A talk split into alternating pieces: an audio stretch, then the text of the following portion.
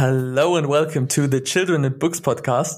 Today, um, Roland Marti is with us. He's um, an expert for uh, Slavic uh, philology, and I'm really happy that uh, Roland and Rachel are here with us.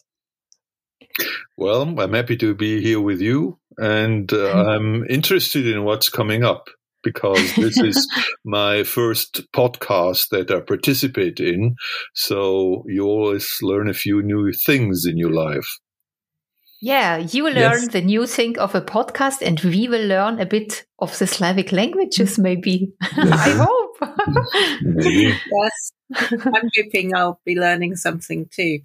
So, a Slavic philo- philologist is that how you would describe yourself, Roland? Yes. Yeah. Can you explain to, to us what, what that actually means? Well, philology means the love of words, which means that I like to talk a lot, of course. And philology, as such, is the study of everything that has to do with language. So it's mainly two things it's literature and it is language. I mean, we all speak a language, or maybe more than one, and we often do not realize how complicated this is. Mhm. And uh, as a scholar, I'm interested in making things complicated so uh, I can explain them afterwards. And so we try to understand how language really works, which is not an easy task because uh, you use a language and you make none, uh, no, or few mistakes. But how this works, that you don't make any mistakes, uh, you don't really know. It comes automatically. And what Mhm. we do is actually look at those automatic reactions and try to find out how do they come about? Why do you Mhm. say a thing in such a such a way? And why can't you say it in another way? That's basically what philology is um, on the mm, linguistic side. But Mhm. then uh, also it is interested in what has been said and especially what has been written, that is in literature.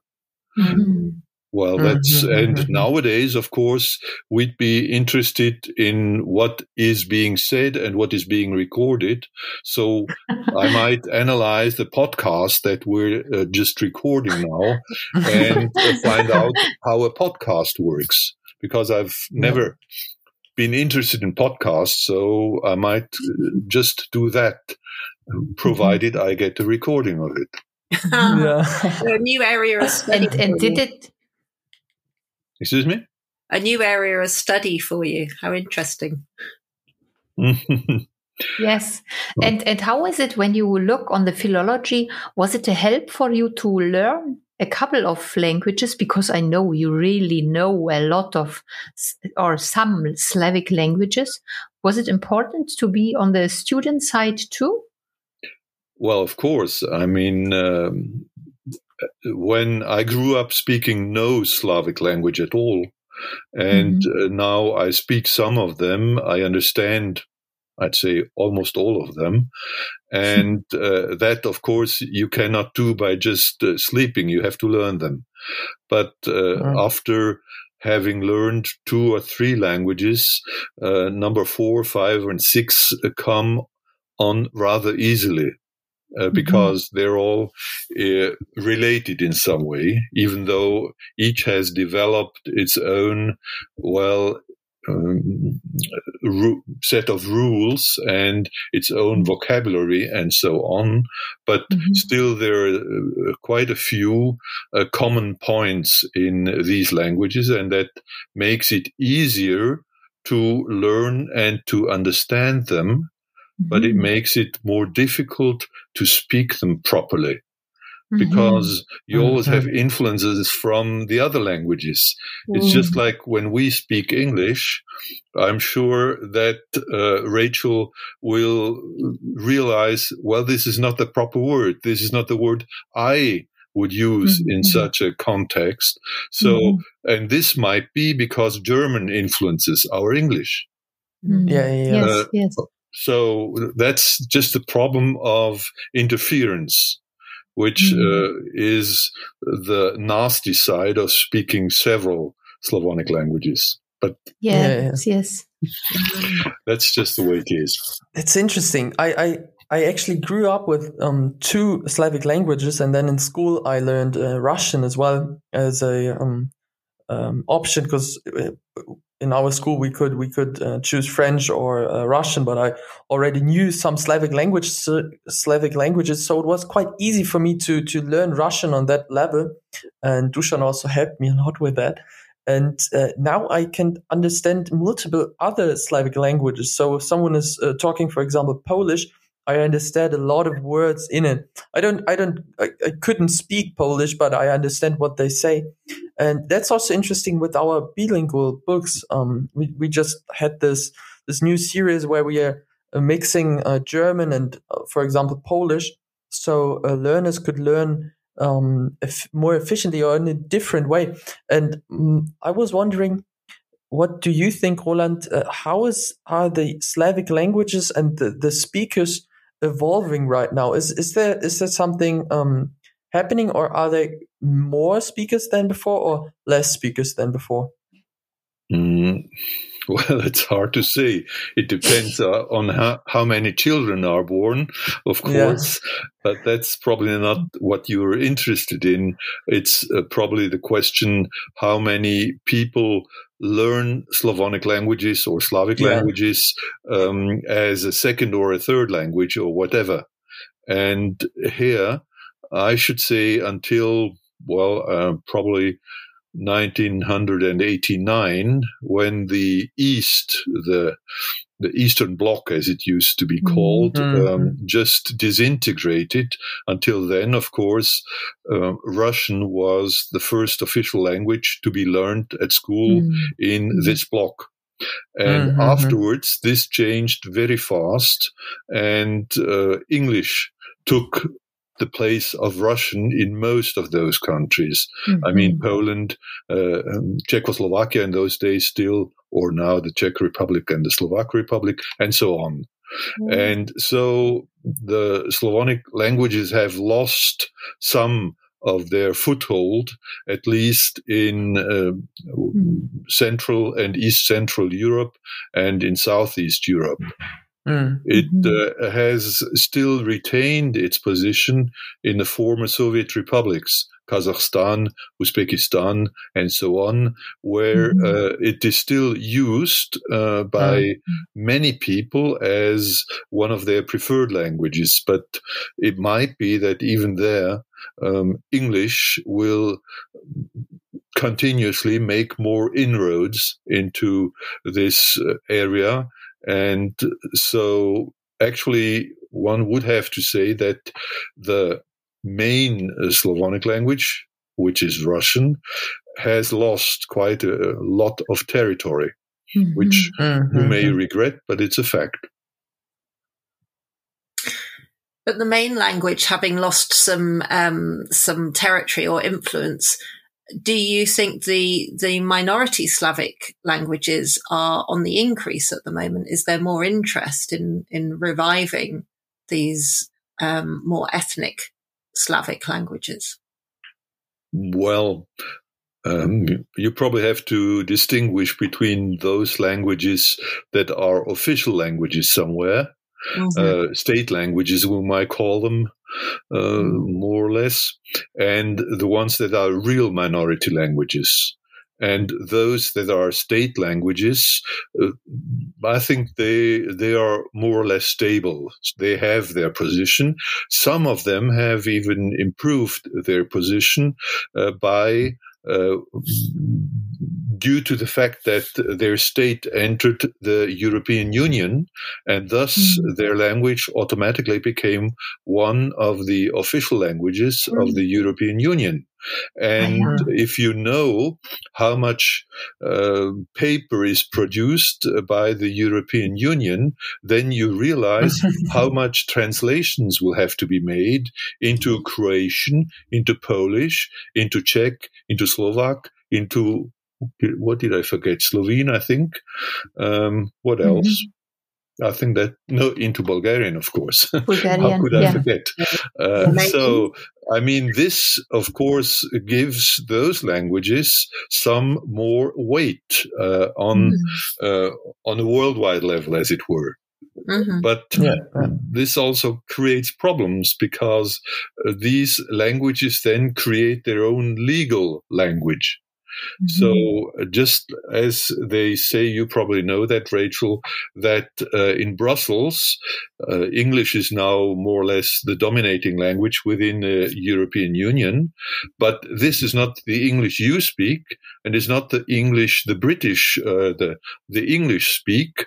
Uh, it's not even the language the Americans speak, but it's mm-hmm. EU English, as they call it which uh-huh. is quite different. And the same thing happens with, for example, Polish legal language.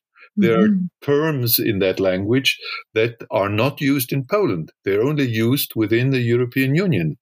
So uh-huh. the European Union crea- creates a sort of language of its own, which is rather mm-hmm. strange, but wow. it's also interesting, of course. Yeah, that is very interesting, hmm. isn't it? And particularly when you talk about, you know, the legal language, because that is and does, you know, necessarily have to be so precise and and clear um, for people to understand the laws of each country.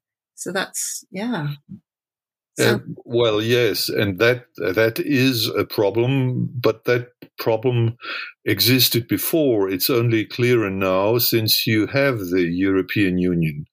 Um, just take one language that has that is spoken in several countries, German in the European Union. Now, um, it's the official language in Germany and Austria. And their legal terminology is, in some cases, quite different but it is also uh, partly official lang- a partly official language in the, in the, north of Italy, in the Alto Adige or South Tyrol, as you call it, and mm-hmm. this is also an official language in Luxembourg and mm-hmm. uh, one of the three official languages in Belgium. Mm-hmm. And all of these countries have different legal systems. Mm-hmm. So the one term might mean one legal term might mean something in Germany, but something different in Austria, mm-hmm. and yes, yes. one something even more different in Belgium or in uh, Alto Adige in Italy or in Luxembourg. Mm-hmm.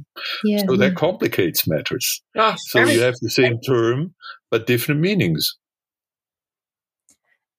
And let's come back to the Slavonic languages. I've got a very simple but maybe very difficult question. Do you have got a favorite language? no, I don't.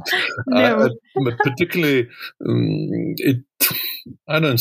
I don't know. I think uh, the the funniest or the most interesting Slavonic language for me is Bulgarian because mm-hmm. it is in many aspects it is not Slavonic anymore. It has uh, quite a few influences from non-Slavonic languages. From mm-hmm. uh, it forms part of what they call the Balkan Language Union. Uh-huh. So these are different languages that influenced each other, which mm-hmm. is Albanian, it's Greek, it's Romanian, Bulgarian, Macedonian, and they have common developments that are not typical mm-hmm. of the other mm-hmm. Slavonic languages. So here you can study what happens when languages get into contact with other languages. Mm-hmm. mm-hmm. Which, yes. of course, Lubina, you would know uh, because um, you know how strong the influence of German has been on Sorbian. I yes. mean, not in written Sorbian, because then you don't use any German words, but in spoken Sorbian, there's such a strong German influence that some mm, Slavs think that Sorbian is not really a Slavonic language anymore. yes, yes, I think it is how it is, yes. or, Rachel, if you take uh, the si- situation in Scotland, of course, there, the English of Scotland has partly been influenced by Celtic languages or yeah. Celtic, as you might prefer. I don't know whether you speak any Celtic language. No, I don't. I don't. Um, but yes, I, we have um, we have the Scots language in um, in Scotland, which is, mm-hmm. I guess, you know, more what you would probably class as more of a dialect, but it is, Mhm.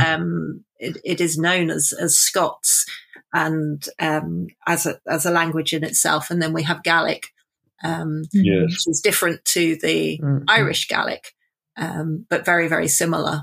And I think would, you know, would share that, um, what do you call it? Um, mutual intelligent intelligibility Mm. as the Mhm. you described the Slavic languages doing.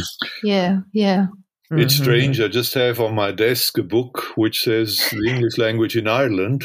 Ah, so okay. you see, they have similar problems, and there they say that the the influence of Gaelic on Irish on Irish English is much stronger than people usually suspect. Mhm. Uh, they just don't realize uh, if it's not an Irish, uh, a Gaelic word, they do not realize, for example, that the structure of speaking, of forming sentences and things like that, Mhm. or, or of using um, metaphoric language, which seems to be very typical for Irish Gaelic, uh, influences their English. So Irish English does not only have a particular accent, just as your English would have, but it also has um, what they call uh, a flowery taste to it. So ah, yes. Irish like to uh, have Yes. great pictures and things like that, and that yeah. seems to be the influence from Gaelic. I don't know because I, yeah, I'm sorry. I would say this is a very good point at the end to say, let's all, all who are listening to us, let's have a look which taste has your language. Maybe you, you, you will see or feel or hear an influence from another language. It is just very interesting. Roland, we can, we could talk here now for hours because it's just interesting.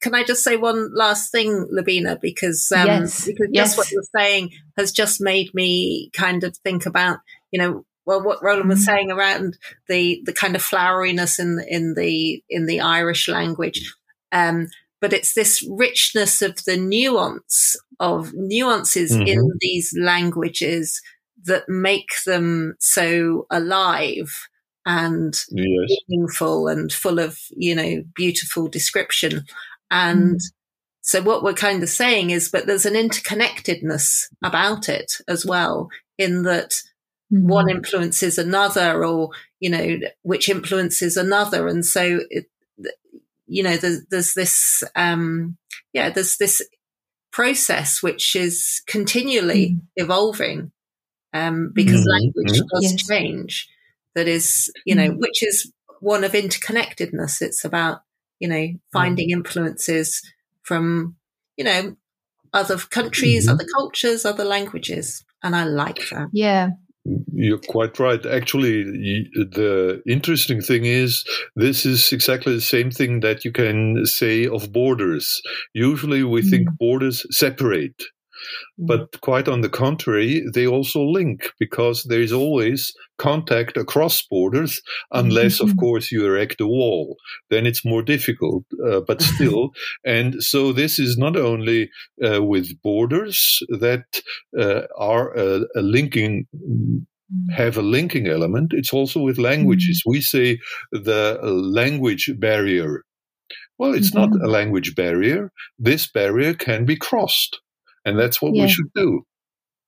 That's what we tried Let's. to do now in these 20 minutes, didn't we? Yes, yes. Let's Larry do it. yes. Okay. Good. This is a very, very lovely end.